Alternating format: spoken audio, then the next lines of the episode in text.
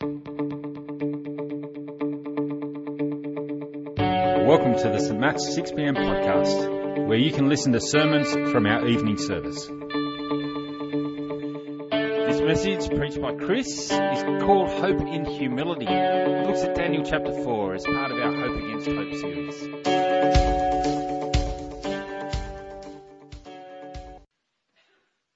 Does anyone remember Kony 2012? All right. Some of you remember. That's okay. I'm going to explain it to you anyway. It was a campaign by an NGO in 2012 uh, aimed at increasing awareness of a Central African warlord named Joseph Kony. Yeah, now, all right, great. This this campaign was done in the hope that it would raise more awareness and lead to either the arrest or the death of Joseph Kony. Kony has committed innumerable crimes against humanity, especially around kidnapping children and making them child soldiers in his militia. The video that launched Kony 2012 became that year the most viral video of all time. And I was one of those young people caught up in this sense of optimism that we could use technology and pressure on our nat- national governments to bring change and justice to a part of the world that desperately needed justice. But in the coming weeks, many of us started to slow down and move away from the initial enthusiasm and start to ask deeper questions. Just how did we expect our governments to stop Joseph Kony? How were they supposed to forcefully liberate the children from his army that would be literally fighting on Kony's behalf if they were to intervene? And I remember feeling this horrible sense of hopelessness. This was unprecedented buy-in right around the world to bring justice. This was so much energy, so much awareness, and it wasn't actually able to address the complexity around Kony at all. I realized we couldn't hold him to account. And seven years on, while Joseph Kony's power base has shrunk dramatically, uh, he remains at large, and there are no governments actively seeking his arrest. Kony's just one example among so many leaders that have never had to give an account for how they've used their power. I remember when John Haddon and Pat Sutton came back from Zimbabwe earlier this year, and they were sharing that Zimbabweans felt like things had gotten worse under the new regime since Robert Mugabe died. I thought, oh my goodness. How could it be worse? How could there still be no accountability? There are many more warlords, generals, prime ministers, presidents, and sovereigns that haven't been forced by others to give an account for what they have done. And it's possible to look about our world and conclude that that's just the way things are. The powerful act with impunity. They will not be held to account. But the message of Daniel 4 disagrees. Those who walk in pride, God is able to humble. Let's pray. Heavenly Father, you've got to teach us. Because without you, we have nothing. We can't affect change on our own. We have no hope apart from you. So fill us with hope from your word this morning and transform us through it. In Jesus' name, amen. Last week in Daniel 3, we saw Shadrach, Meshach, and Abednego brave the furnace because they knew that even in death, and ye, ruin my reputation, destroy my life and my family, the authorities are capable of doing all these things. However, no one in this world can force me to renounce my faith. Last week we were thinking about the victims of sin, but this week Daniel 4 encourages, encourages us to consider the other side of the coin. Last week was about those who are hurting. This week we're thinking about those who do the hurting. If Daniel 3 encouraged us to consider Wang Yi, Daniel 4 encourages us to consider those authorities who have arrested him for following Jesus. Daniel 3 showed us how God relates to Shadrach, Meshach, and Abednego, but Daniel 4 shows us how God relates to the one who threw them in the furnace. How he relates to King Nebuchadnezzar. So going back 2600 years, uh, 600 BC, thereabouts, to Daniel 4. And Nebuchadnezzar has had a dream that troubles him. A dream which no one is able to interpret.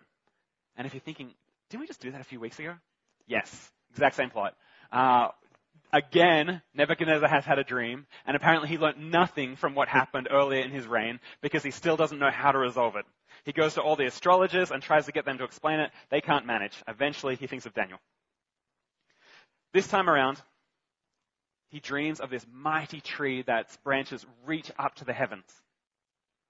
It's visible from the edges of the earth, and it provides fruit and shade for all the creatures of the earth.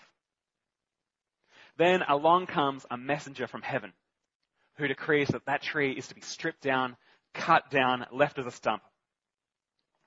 The messenger goes on to say, let him be drenched with the dew of an- heaven and let him live with the animals among the plants of the earth. Let his mind be changed from that of a man and let him be given the mind of an animal till seven times pass by for him. Now this, this recurring, recurring worrying over his dreams might give us the impression that Nebuchadnezzar is this weak-minded, easily frightened kind of hand-wringer. But this is not Nebuchadnezzar. We actually know quite a bit about Nebuchadnezzar from history outside of the Bible. And he is not weak. You know, before he was even king, when he was still the crown prince, he led a military campaign where he shattered the Assyrian Empire and he defeated the armies of Egypt. Nebuchadnezzar got things done. He became king later that year and then he ruled over Babylon for 40, over 40 years, turning it into this world power where he himself became the most powerful man in the world. And not only did he establish his nation as a world power, he stunningly rebuilt the city of Babylon. If you've been to some of the great museums of the world, you've probably seen some of the remains from his building works. Nebuchadnezzar gets things done. He is this man that knows how to use power. But this dream, it troubles him. He's frozen. He knows it's not an ordinary dream, and he just wants someone, anyone, to tell him what it means. Finally, he remembers Daniel, the one who interpreted his last dream, and he calls Daniel in. He tells Daniel the dream, and now Daniel is troubled and fearful. I imagine he doesn't really want to explain what the dream means, but Nebuchadnezzar insists Daniel explain the dream to him. So Daniel starts with the tree. Verse 22. Your majesty, you are that tree. You have become great and strong. Your greatness has grown until it reaches the sky and your dominion extends to distant parts of the earth. It's a big deal to call Nebuchadnezzar the tree. If I can just get my nerd on for a second, let me explain to you why. Uh, in ancient Near Eastern mythology, there's this recurring myth of a giant tree that's branches reach the heavens, that is planted in the earth, and that's roots go down to the netherworld, to the realm of the dead. And this tree, because it connects the heavens and the earth and the netherworld, in these ancient cultures, it's seen as this symbol of divine cosmic order.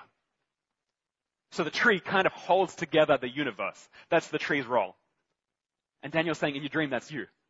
And Nebuchadnezzar's thinking, great. I mean, this just suits his ego perfectly. But Daniel goes on, this tree is going to be cut down. Daniel tells Nebuchadnezzar that he is going to lose his sanity. He's going to be driven away from people and live with animals until he acknowledges that God, the God of heaven, the God of the conquered Jews, is sovereign over all. Daniel at this point boldly implores Nebuchadnezzar to listen to his advice. Daniel says, renounce your sins by doing what is right and your wickedness by being kind to the oppressed. It may be then that your prosperity will continue. But Nebuchadnezzar disregards Daniel's advice because of course he does. Why should the most powerful man in the world, this mighty tree of life, concern himself over the dream threats of some random God whom Nebuchadnezzar has already conquered? But 12 months later, the dream comes true.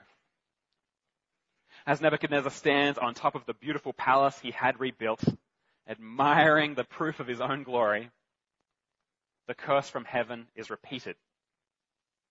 Nebuchadnezzar loses his sanity and is driven away from association with people. But by God's grace, that's not the end of the story. Uh, we don't know how long passes, but a period of time passes before finally he does what Daniel called him to do in the first place. He turns to heaven, acknowledging the God who has always been in control, whether or not Nebuchadnezzar actually could see it. And in this astonishing act of mercy, this uncomfortable act of mercy, God restores Nebuchadnezzar to the throne of Babylon. I don't know if you feel a little uncomfortable with that, but when I look at who Nebuchadnezzar is and what he's done, that kind of mercy just grates. But now with feeling, Nebuchadnezzar is able to warn others. Those who walk in pride, God is able to humble. That's Daniel 4. I think it's actually tempting to read Daniel 4 and see that little conclusion at the end and make it a really easy moral story. Pride comes before the fall. We know how this story goes. But God has so much more to offer us than simplistic morals. So let's dig a little deeper into what's going on. I don't think God takes Nebuchadnezzar's sanity away simply because he was proud. If we look at Nebuchadnezzar in the first four chapters of Daniel, we see at least three behaviors that express his pride, but that result in his condemnation. And I think they're pretty easy to remember. No good, no gratitude, no God. Number one, no good. Nebuchadnezzar doesn't use his authority for good. As the most powerful man in the world, he has this unprecedented capacity to do good for people, to bless others. And that's what Daniel calls him to do. Renounce your sins by doing what is right, and your wickedness by being kind to the oppressed. But what does Nebuchadnezzar care for the oppressed? Thousands and hundreds of thousands have died to pay for his ambition. I don't think it's coincidence that he is struck down while admiring his works from the top of this beautiful palace built by slave labor. His power has been wholly directed towards blessing himself at the expense of others. No good. Number two, no gratitude. It's not wrong that Nebuchadnezzar is powerful. It's not wrong that he's rich. But it is wrong for him to think that he owes God no thanks for the blessings he has received. Three times in Daniel 4, we are reminded the Most High is sovereign over all kingdoms of earth, and he gives them to anyone he wishes. No good, no gratitude. Number three, no God.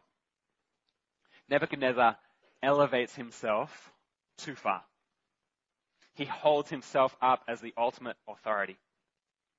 If you were here last week, remember in chapter 3, when he asks Shadrach, Meshach, and Abednego, he says, if they don't obey him, then what God will be able to spare you from my hand? Do you hear that? What God could compete with me? That's how far he's exalted himself. He can think of himself as the tree bridging heaven and earth and the netherworld, holding together the universe. Nebuchadnezzar wants to seat himself on the ultimate throne and answer to no one. But that throne belongs to another. The Most High has reserved that throne for someone else. If there is one who can truly be the tree, if there is one who bridges heaven and earth and the realm of the dead, it's not Nebuchadnezzar. It's the one who came from the glory of heaven to earth to live as a man. It's the one who, in loving gratitude, perfectly served God, who poured himself out for the good of others. It's the one who died a sinless death for sinful humanity, who went down to the dead and conquered death, and rose again to earth and finally returning to heaven. You know who this is? This is Jesus Christ. And God has reserved the ultimate authority for him. How dare Nebuchadnezzar think he can even approach that throne, let alone sit on it? Only Christ can be king. And so Nebuchadnezzar is struck down for thinking he can sit where only Jesus is worthy to sit that he's worthy to carry the mantle that only Jesus can shoulder. Only Christ can be king. Once again, God shouts to us from Daniel. God will not turn a blind eye when leaders abuse their power to commit evil.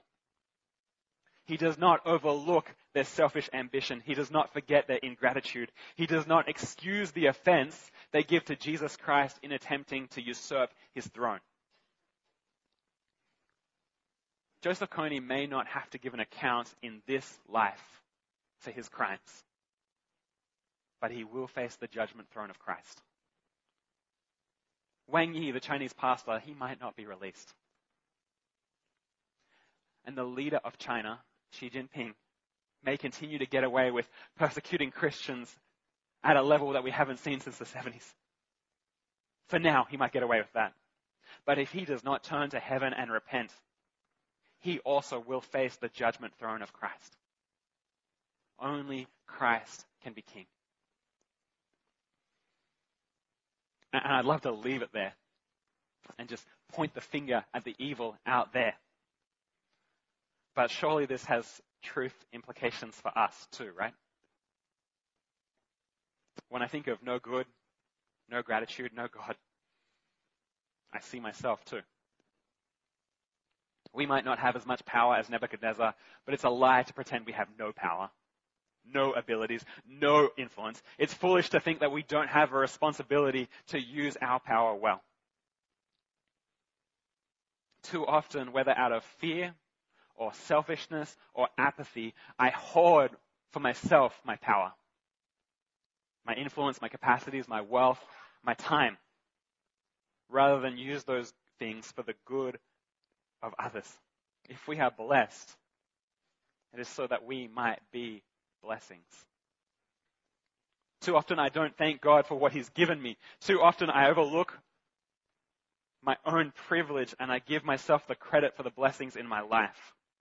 Forgetting what Paul asks in 1 Corinthians, what do you have that you did not receive? Too often I live as though I'm the king of my life, kidding myself that I'm accountable to no one. But only Christ can be king. Only Christ can be king of the cosmos, and only Christ can be king of our hearts.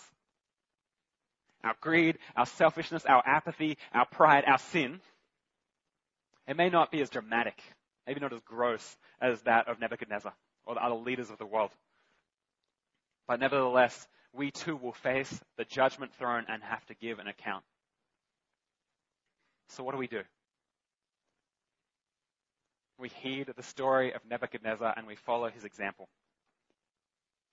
We humble ourselves and acknowledge that we've also done wrong. We might be the victims of sin, but we've also been the perpetrators of sin. We don't try to hide it or excuse it. We repent. That means we, we turn away from our self-centered lives and we ask Jesus to rule in our hearts instead. That, like him, we might live for good with gratitude under God. We raise our eyes to heaven and acknowledge the true King because only Christ can be King. And what I've just described is how somebody becomes a Christian.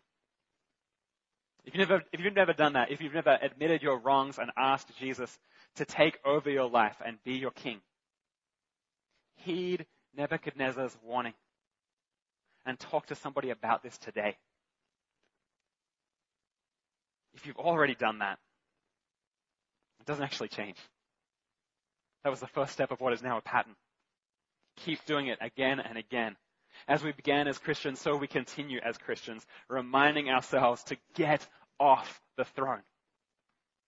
Because only Christ can be king. And here's the astonishing thing about Jesus. Though we once denied him, though we once tried to steal his throne, he doesn't leave us there humbled in the dirt. Just as God astonishingly raised up Nebuchadnezzar, Jesus raises us up. Not as kings and queens, perhaps, who sit on the throne. Not as the ultimate authority, but still. He raises us up as princes and princesses, as his brothers and sisters, as members of his royal family, sons and daughters of the Most High. When we give up our selfish ambition he gives us more than we ever aspired for. What an amazing sovereign we serve. Jesus Christ, who being in very nature God, did not consider equality with God something to be used for his own advantage. Rather, he made himself nothing by taking the very nature of a servant, being made in human likeness. And being found in appearance as a man, he humbled himself by becoming obedient to death, even death on a cross. Therefore, God exalted him to the highest place and gave him the name that is above every name, that at the name of Jesus, every knee should bow in heaven and on earth and under the earth, and every tongue acknowledge that Jesus Christ is Lord to the glory of God the Father. Only Christ can be king. Let's pray.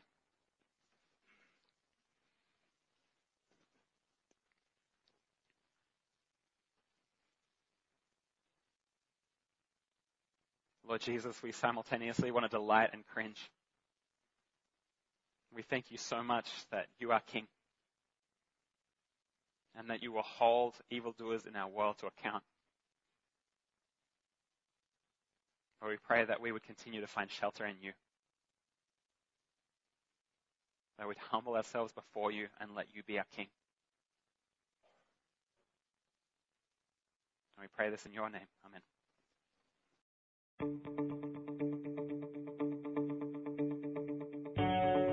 Thanks for listening to this week's sermon. St. Matt's West Pennant Hills congregation is a collection of people who want to be changed by Jesus, to have a deeper connection with God, deeper community with one another, and deeper concern for our world. We'd love you to join us on a Sunday soon. For all the details, check out our website at stmats.org.au. And be sure to subscribe to our podcast so you don't miss a sermon.